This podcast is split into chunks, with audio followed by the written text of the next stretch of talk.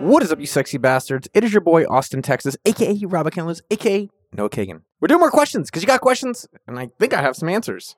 This is number 11. We have three questions one from Alan, Logan, and Calum. Questions are going to be around YouTube. Another question is going to be around money. Oh, you know that's my love language. And number three, bootstrapping, AppSumo, marketplace, network effect, big questions. If you have questions about your business, life, what to even have for lunch, go to okdork.com slash ask Noah. Submit your question. I'm going to answer it in a future episode. I love you. Have a great day. Let's get it on. Question number one from Alan Gertzen. What up, Alan? He said, Hey, Noah, love your YouTube videos. Alan, I love people who watch my videos. I just started my sales coaching business and got my first three clients. Dude, that's awesome. I'm currently building out my website on WordPress and was wondering what to offer as a lead magnet. It's magnet. I was trying to speak French. Given that I'll be offering a service and not a product, what types of lead magnets are best for people who are offering services? There. So my first take is how did you get your first three clients? Because what you're thinking you need is a website to do what you're already doing. And I would really just focus on keep doing that before you even build a website. Uncle Noah's going to tell you a story here. There's a company called Kickflip. I started it while I was working at Mint. It was my side hustle. I did it in mornings, at lunches, at nights, weekends. And I built this gaming company. It grew, quit my job, ran games. And then we started building payments for that game, which is a whole nother story I won't get into. But the short, kind of interesting part of that story, Alan, is we built this company called Gambit that did payments for games. And we did not have a website for about 12 months. And in that 12 months, we did around $30 million. 30 million. And what's crazy is we didn't have a website. Now, I think people get real excited to have websites because that's what we do if you want to make that passive income, internet million money that people talk about in those dropshipping commercials on YouTube. But the reality is that if you can accomplish what you want to accomplish, that's really what's most important. And so if you're able to get three clients, what I would be focused on is how do you get three more clients and keep doing that until you finally run out of getting the clients the way you're getting it. Then think about a website. A website is supposed to help you leverage getting more clients for the future. Now, the two things I would think about is one, if you're like, well, no, I'm going to keep doing it that way, but I want to build up my brand and my audience for the future, I think that's great. So I would be focusing on can you be documenting what you're doing on YouTube, TikTok, Instagram, blog, whatever social media platform you're interested in so that you start getting awareness and attention around it. And then honestly, I wouldn't sweat the lead magnet. So for the people that are out there that don't know what a lead magnet is or lead magnet, it's basically some pitch that when you come to a website, it's like, hey, get my 30 free tips on this, get my template, get my checklist, get whatever it is. I think generally it's overrated. I think if you say, I would even try this out, but blah, blah, blah, blah, blah, give me your email. And you'd be surprised. People are just like, oh, it's that box where I'm supposed to put my email address in. Now, I think you can do that and it's fine. Obviously, it's a little bit more of a joke. My suggestion, though, is just to get started and not sweat what lead magnet. It's just for you, I would say, I help people double their sales through teaching them how to sales coach or whatever that. So, what I would do for your lead magnet, if you want to just keep it really simple, is what's the promise you're giving to these clients. I help you double your sales effectiveness. I help you double the amount of clients you get. Whatever that is, just call that your lead magnet and say, don't miss out on my updates. That's it.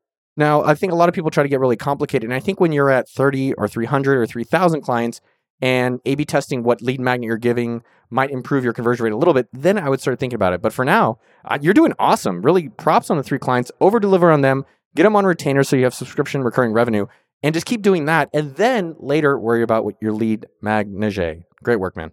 Question number two Logan Woodruff. Man, awesome names. Hi, Noah. Hi, Logan. What are some expensive mistakes you've made that either cost you a lot of time or money, but shaped the way you make decisions later on? Holy shit, man. Where to begin? Well, in this podcast, we only have, you know, five hours to record it, but uh, I'll make this a multi part series. Uh, let me give you a few examples of expensive mistakes and interesting mistakes some things aren't mistakes and what I, one of the, my favorite things is a lot of curses and things that are bad can be blessings and a lot of blessings can be curses. So i'll give you a few just off the top of my head i think are, are interesting. One is bad hires. So bad hires and I'll, and I'll tell you a specific person i won't say their name but bad hires not only cost you what the mistakes that person makes it's an opportunity cost and it could be a money cost. It could be an opportunity cost from actually being with someone that can really make a difference in your business same thing goes for a relationship. It really is about opportunity cost. If you're with someone that's just okay, that is time wasted from you finding someone who is excelente. So we hired this person and they wanted to do all this shit at AppSumo. And I was like, nah, bro. Okay, that sounds a little too broy. But I said, no, I don't think any of that's appropriate for our culture or the things we want to do in AppSumo. And we let that person go eventually, about 11 months later. Plus, gave him a fatty severance, which was crazy given all the mistakes and horrible things they did to the company unintentionally. They weren't trying to be bad. They were just doing what they thought was best, which was not best for AppSumo. And the aftermath of that mistake is we have a $100,000 LinkedIn bill that we're now disputing because they signed up for it. This person signed up for it without our knowing it. Uh, that was just one example. Another example is a lot of the people that this person hired, not all, but a lot, ended up not doing great at AppSumo. And we had to unwind that, aka let them go or some other things, which is tough because it's people. And that was just two of the things that this person did among many at our company. And as well, they signed up for services. They signed up for DocuSign for a year at $3,600 a year. By the way, appsumo.com is a software site with products at great prices. We have products that could do signing for $50 for life. So I don't know why they would go and sign up for that. And that's just a few of the ones I can recall off the top of my head. And that is just from one hire. And so the ramifications of a bad hire can be very, very expensive. So that's just one. I, I think that's another thing that's an expensive mistake is not a mistake, but just how your preferences change. So I really wanted a fancy house and I spent all this time and two years and therapy and all this stuff. And I finally got it. And I'm actually recording this episode in this house. And I do love my house in Austin, Texas. But what's fascinating is that after spending the summer in Spain and coming back home, I'm like, I'm pretty happy with a two bedroom apartment in Spain. That was 3000 ish dollars a month. And so I think what's fascinating is how your preferences can change, but we get really fixated that like this one thing is the only thing that's going to make us happy. Maybe it's a house, maybe it's a hire, maybe it's a woman or man or boy or girl, maybe it's whatever that is, child, uh, and it's finally going to make you happy. And then a few years later, you're like, oh shit, maybe I can be happy in other ways, but we get fixated that's just one itis. So I think being mindful of that. Another mistake we make is that we don't think that things will evolve. You know, when COVID happened, or when stock crashes, or when things happen, I think most one of my mistakes that I make, and I think a lot of other people make, is that we only really think in the immediate moment. It's really hard to think six months, 12 months out. And I think if we can start thinking in that way, like, all right, COVID's happening. Can I take a step back and think in 12 months, what will likely happen? So, for instance, when COVID hit, a lot of real estate was really, really cheap. And I was just in New York. I was like, damn, it'd have been sick to buy a place here during that time period. And so, uh, one of the mistakes I think I make and a lot of people make is that we just think that whatever happening in the current moment is going to happen for many moments to come. And that's really not true. And it's really taking a zoom out and be like, all right, what will happen in the next 12 months? And then, and then last mistake that I think a lot of people make from all these mistakes, it's mistakes. They're only mistakes really if you don't learn from it. And I hate cheesy shit like that, but it really is true.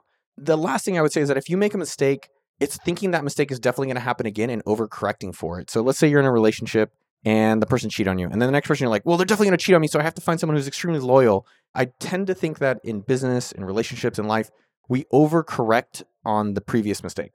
And so it's not to say that you shouldn't make sure that doesn't happen. But one of my favorite examples of that is that when someone comes into a store or someone does something to a business or some one person complains on Twitter, we overcorrect that like, all right, now you have to put a sticker on this on the door of the building that says everyone must wear shoes. It's like, dude, everyone wear shoes. Or like overcorrecting that one customer complained on Twitter about something you're doing. It's like, okay, everyone must be complaining. There might be people complaining, and that might be the case, but I think we tend to overcorrect. So I think it's just trying to be mindful and saying, is this a minor issue or is this a major issue? Oh man, let me just keep giving a few more. I think assuming that we're always right and that we're the best. what do I mean by that is that, you know, I if you've heard me talk on youtube.com slash okdork or this podcast or on okdork.com, our newsletter, I do tell you when you start businesses, validate them in a weekend, get three customers, make $100, don't spend any money. And I have not listened to my advice so many times. It's always a reminder that you really have to validate things as quickly as possible. We've built things like Meet Fam, which we spent a year building, give or take, and then no one really wanted to use it. I built a site called Bettercade, which is sports betting. Spent about six months on that. No one really wanted to use it. We did Sumo Market, built that for about four months. No one really wanted to use it. And so I think one of the biggest mistakes that we can make is building things assuming they're going to work, which may or may not be true, and really not validating customers and demand very early on. So that's definitely something I see a lot of people make big time. And last thing, I'm just to, say, damn, I got so many mistakes. I think not really having epic people around you. I think at work, in your dating life, and as well as in your friendships, uh, I've definitely kept people around, and I'm sure maybe I was that for a few people as well. But having epic people around really makes a huge damn difference. Uh, we had an AppSumo Leadership Summit this week. It was interesting to step back and, and realize like how much brain power was in the room and how much they're thinking really, really intellectually and deeply about helping our partners and customers and team and what the future looks like. And that was amazing, just realization. Like, I don't have to be the smartest, but I have to be around a lot of smart people. And then the ones who are dumbasses in all these other different areas, stay the hell away from them. All right, Logan, I hope that helped you out in you not making as many mistakes. Or honestly, if you make them, just make them quick and make them cheap so you can learn from them and move beyond them. Question three from Callum Toner, or is it Toner?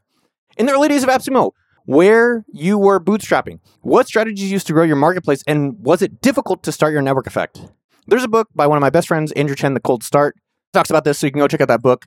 The easiest thing I did to get AppSumo going, it wasn't really a marketplace from the beginning. It was me being cheap. I call it practical and value driven, which is what AppSumo.com still is today. Looking for products that I just really wanted and I want to deal on. But the question is, how did I find other people? So almost every single one of the first 12 months of products or bundles or deals that we did, I worked backwards from a very specific audience. So let's just go one by one, and this should inspire you or kind of help you think about it for your own business. Like, uh, so initially it was like, okay, where are the customers I want, and how do I make it appealing to sell and get them really, really easily? So I'll give you a few examples. First off, I was like, I really want to go on Reddit and get people from Reddit buying from me. So I got Imgur, which is really popular on Reddit. Got a deal on it, promote on Reddit, got a bunch of customers. Next up, I was like, oh, Lifehacker. I love that site. So I looked through Lifehacker. I looked through the entire site and I found the most talked about products that they had. And I said, and I emailed them and said, hey, if I get deals on these products and put in a bundle, will you write about it? And they said, maybe.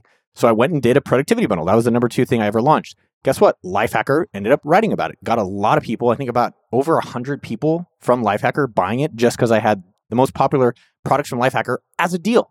Uh, and I kept doing this over and over and over. I'll give you a few more examples. I wanted to be on Hacker News, news.ycombinator.com. So I went and got the top Y Combinator products, Mixpanel, Optimizely, featured them. Guess what? Got on Hacker News, a lot of buyers, grew AppSumo.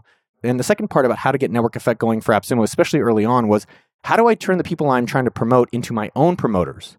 So when I was doing a design bundle, I had Typekit and a bunch of other fonts and design related products. And so what I did was say I gave them marketing material. So I gave it to Typekit. I said, here's an email to send to all your customers. They actually sent it out, which is crazy.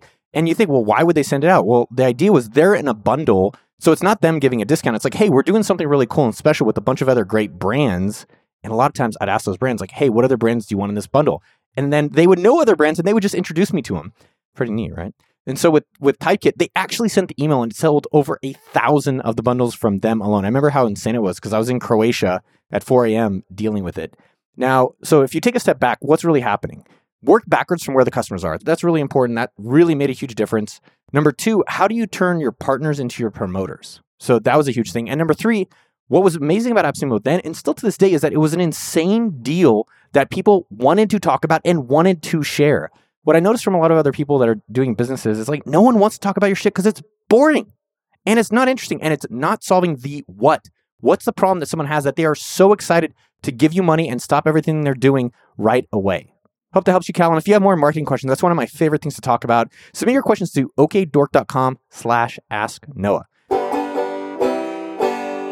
This is Q&A number 11. I love you guys. I'll see you out there. Pew, pew. Yeah, I know. We're not doing the normal intro and outro because this is a Friday, 6.30 p.m., but I promised myself that I would get a podcast episode out this week, so hopefully Jason has time to edit it, and we'll get this live for you. Have a great week. Love you. Bye.